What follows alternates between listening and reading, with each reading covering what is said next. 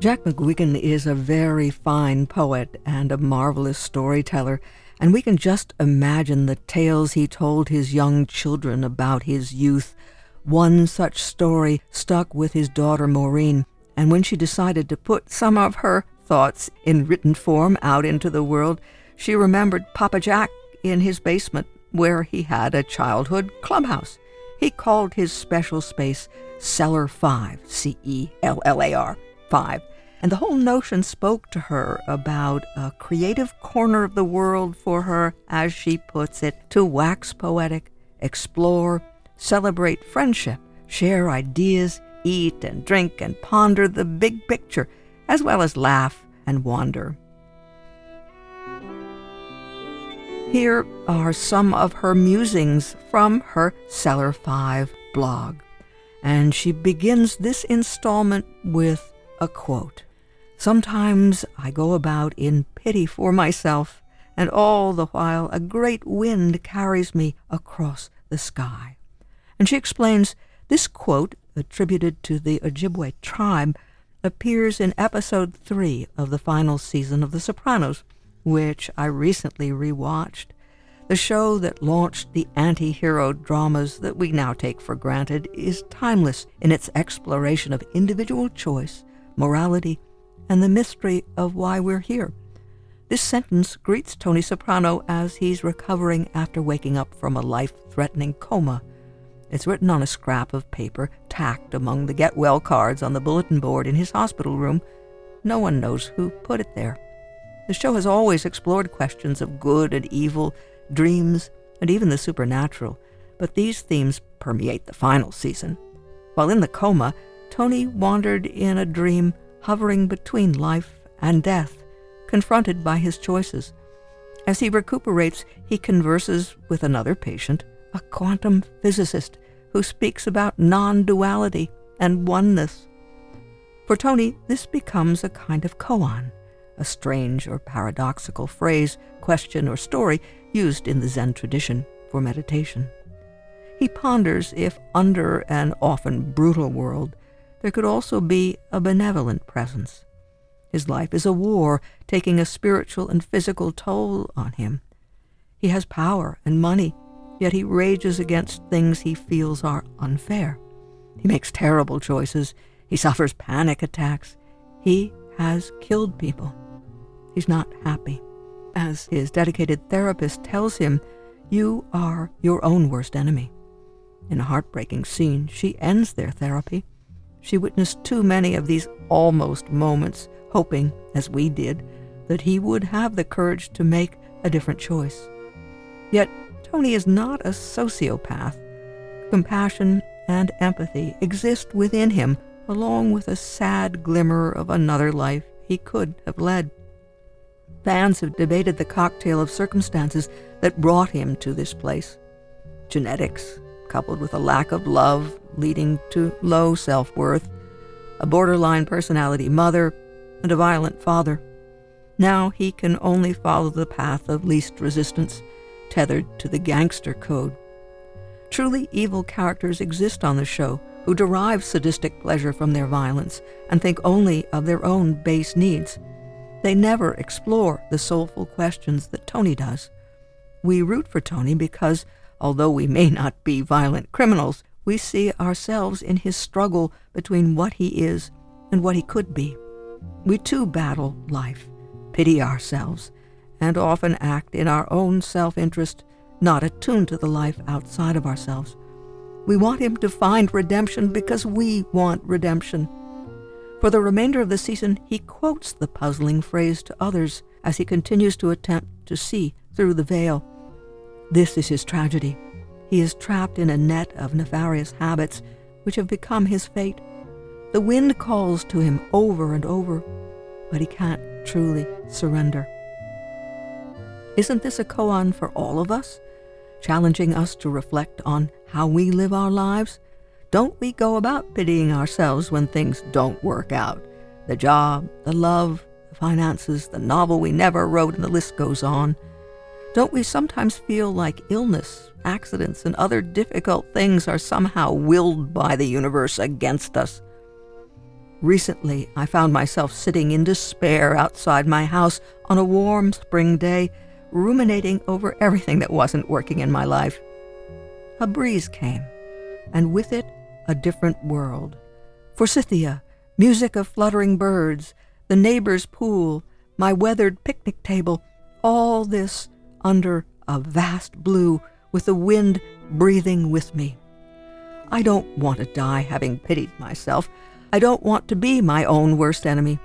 I want to surrender to something I don't completely understand, but trust. I won't always succeed. I will also be an anti hero, but the wind will still be there. I hope sometimes I notice it.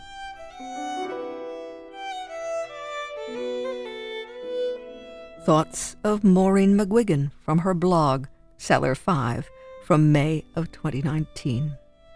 Art Scene listeners perhaps know Maureen as Deputy Director for Arts and Culture in Lackawanna County, a post she's held for a number of years in which she and her department have had an enormous impact on the arts and cultural life of Lackawanna County and the greater region. Maureen is a terrific supporter and facilitator of other people's creativity in that role. What especially longtime WVIA listeners may remember is Maureen McGuigan as a high school student sharing her poetry here as part of the annual Poetry Minute series that we presented in cooperation with the Mulberry Poets and Writers Association. We are so pleased that the region will have a chance to take in the premiere of a new one person show she's created that will be part of the 2023 Scranton Fringe Festival. Maureen McGuigan returned to the WVIA studios as a creative artist rather than as an arts administrator to talk about her new piece. And we began in the early days in the McGuigan household. I grew up in an artsy household, which I love. It was always celebrated. Art and culture was just as important as, you know, the basics in life. So I'm very, very grateful for that. So poetry was my first love. And so, you know, my dad and I would play poetry games since I was like four. And then it's just something I was drawn to. I always kept a journal and I wrote poetry all through elementary, high school, college. Then I, I actually started writing theater. So I went to get a master's in creative writing and focused on playwriting. I like to write in a lot of genres. And then I just, you know, I moved back here like 20 years ago, but I was very involved with that's one of the reasons why I stayed. There was so much art happening. So, yeah, I did a couple theater pieces that I know I was on here for. We did some historical play on kind of women in the garment industry and other poetry readings and just a lot of art things were going on and I was I was uh, still part of that. And I guess I've I've always still continued to write, but in a more administrative role. I hadn't been able to do a personal creative project, so I started a blog and then but I don't know, something just emerged in me where as much as I think arts administration and being able to create things in the public is creative in its own way, it's different, so I just decided that you know, after the pandemic, I really wanted to kind of do something. You prepare us now for a piece that we'll get to take in at Scranton Fringe, and that's something that you and your administrator had, have been helping foster. Tell us what Scranton Fringe has meant to the region and the reverse. Scranton Fringe is just a wonderful organization, and I'm so thrilled to work with them. If you haven't been able to attend the festival, it's just a potpourri of really interesting, experimental, fun one person shows, music, other, you know, larger theater pieces. There's things in the street. It's a two week festival.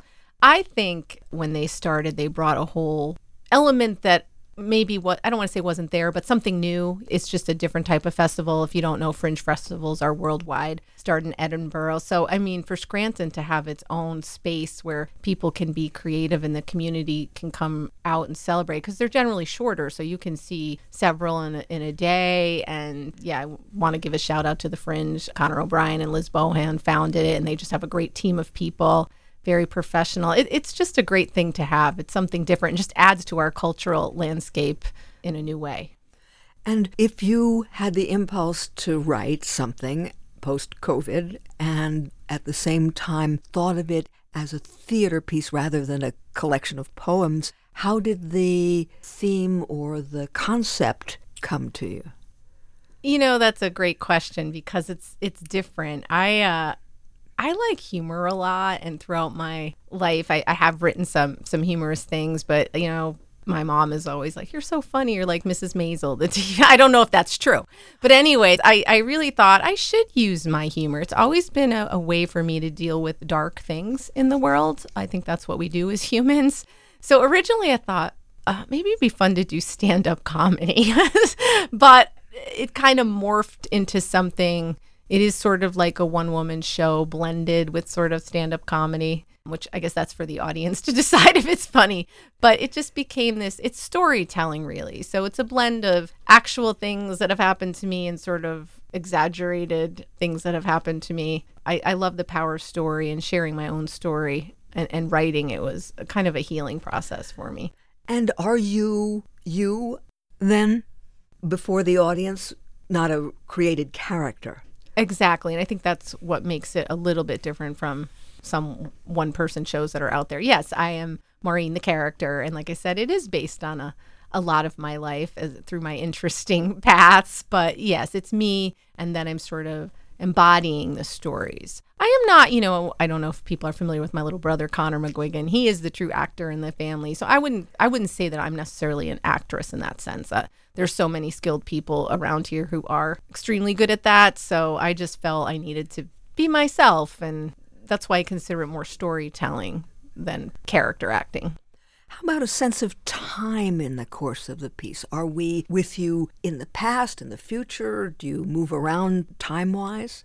Yes, it opens with me talking about my time in San Diego when I was in my early 20s. So it's it's a story about a friend of mine who I found out passed away. But I do I do take the audience on some journeys to different parts of my life again through looking at it the at the lens of where I am now and how that factors into your life and that blend of memory and time and the present all merging.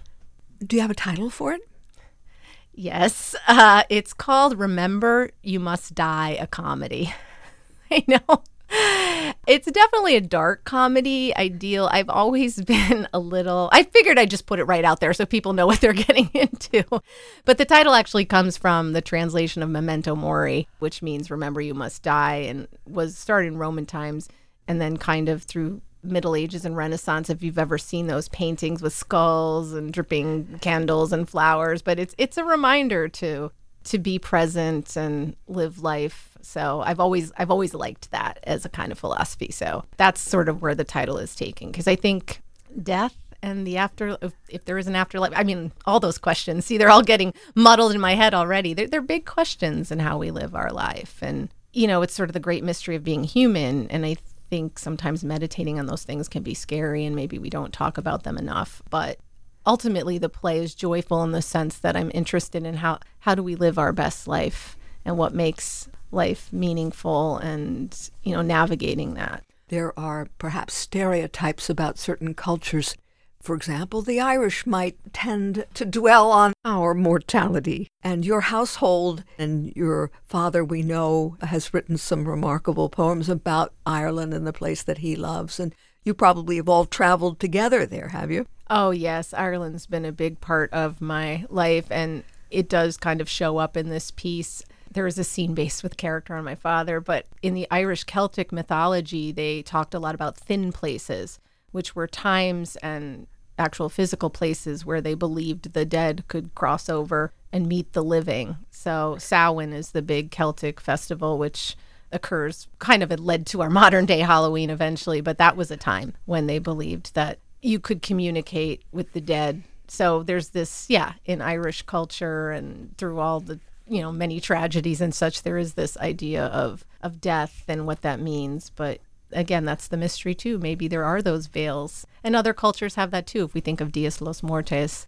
Day of the Dead in Mexico. Yeah, and it's the same idea, which that's actually a celebratory holiday too, that we're celebrating the person and again, you have the altar to kind of lead the souls back to their to their home during that time period. During the pandemic, of course, there were so many lives lost, and people were not able to gather to say goodbye, to have services, and to even visit the dying. Yeah, I think that was really one of the the whole thing was terrible during the pandemic, but that that sense of loss and not being able to say your goodbyes in in that in that way was very hard being being removed.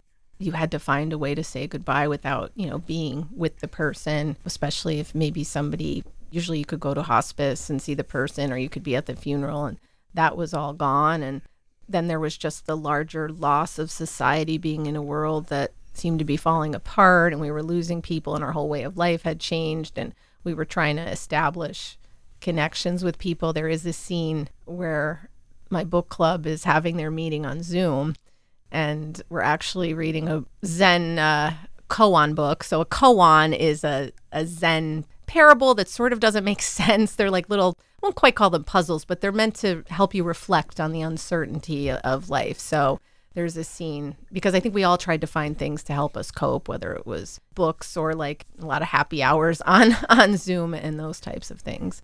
Is there a writer or are there writers, a poet or a playwright or a novelist or someone who writes essays who reflects in a way on those themes that you respect, that you turn to sometimes?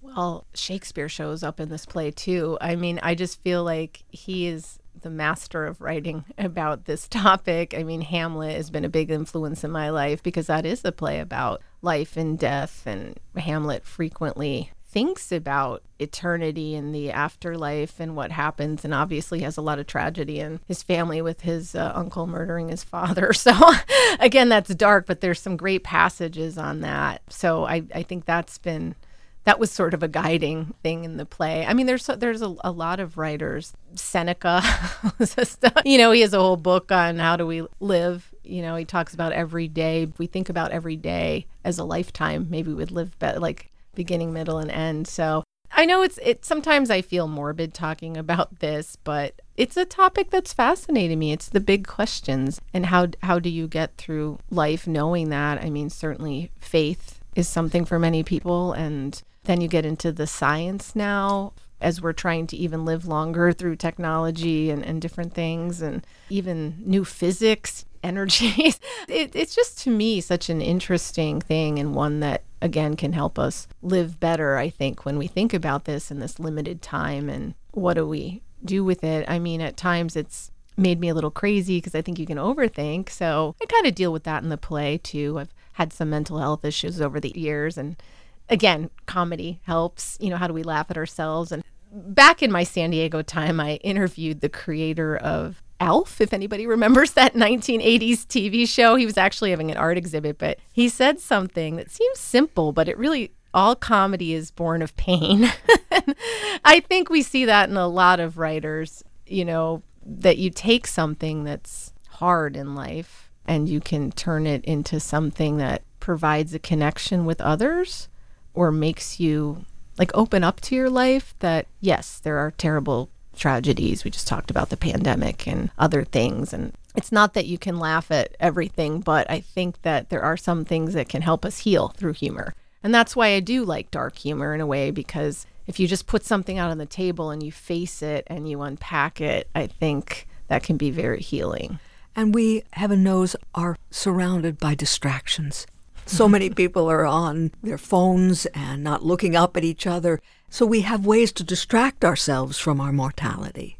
Absolutely. And, you know, now as much as I do love social media and Instagram, I think there's also this desire to want to put your perfect self online and sort of avoid some of the realities. And I mean, on the other hand, the internet can be great to connect with others and, and Google things and educate yourself. But yeah, having those deep, honest conversations. And that's another reason with the, the play. I'm hoping to spark other people to talk about this and be in a space where we can be vulnerable. You know, I think this piece is a very vulnerable piece, and there's sides of me that maybe people will be surprised at. So I'm, you know, there is that sort of nervousness, but I think that we all have what we might think are weird, dark thoughts or confusions. And I, I think now one of the things coming out of the pandemic and just life changing in general as we are more open about mental health and talking about together that so that people don't feel alone.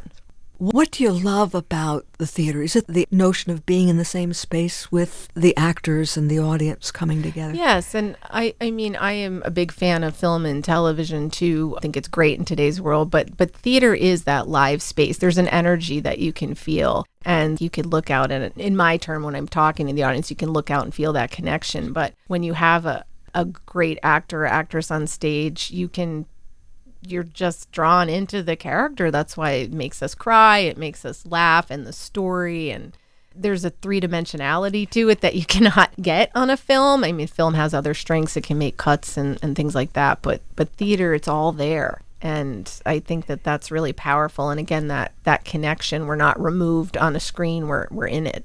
Where the audience is part of it, really. You, the audience is without the audience, it wouldn't be the same. Have you done this piece for anyone?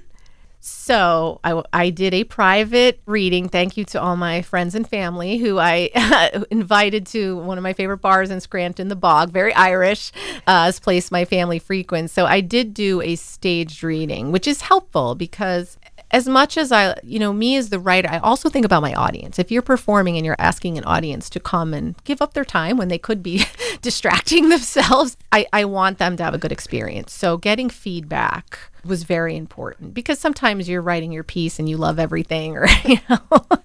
So that was really meaningful to me. So i just did one private performance. So this will be the debut. And this i should add along with collaboration and getting input from others i have a wonderful director uh, alicia grega who also acted as my dramaturg I don't know if everyone knows that word, but that's having someone come and look at your script and be brutally honest, which helps. An earlier draft was not very good, and she really helped me shape the stories. So we're also going to have projection, which I think will help add to it. There are some historical things and like uh, different facts. I love facts, and I try to delve into that. So we think having images will help people kind of just enjoy the show even more. And then I have Jason Smeltzer, who's probably been on here. so he is a wonderful musician and plays the theremin. So he is doing music to it and he has some other cool synthesizer things. So I think again the music and the image. I've always loved installation type art and projection and so I see it as a multimedia piece which I think will enhance it. Where will you be and and when? So I will be the second week of the Fringe Festival in the Junior Ballroom at the Scranton Cultural Center. So that is the space on the ground floor. I have four shows. It will be opening October 5th. That's a Thursday at 8:30. Friday at 8:30 and then closing Saturday, October 7th. There'll be a 4 p.m. and an 8:30 p.m. show. I also want to encourage people to see other shows. So you can buy tickets online. The ScrantonFringe.org has them all listed. It's great. You can read about each one and, and see which ones you want to go to. And you can buy tickets there or you can buy them at the door. Would you tour it? you know, it's funny. I yeah, I, I want it. I you know, we spent a lot of time, our little collaboration and myself working on it. I I'd love to take it other places. You know, this is kind of the first time I'm doing it with all the other elements and doing it fully on in front of a an audience. So I uh, I would if it fits somewhere. And again, I think that this type of piece can spark that dialogue and you know, if I can make people laugh and feel a little I, I don't know, just like again, that they're not alone and that things aren't maybe that bad, that, that there are really hard things regarding life and death, but we can get through them. And being alive is a precious thing. You know, there's so much to enjoy and live life. Don't put things off, hug that person, you know, and then also be okay if you have a bad day and you scream. It, it's all part of it. We don't have to be perfect either.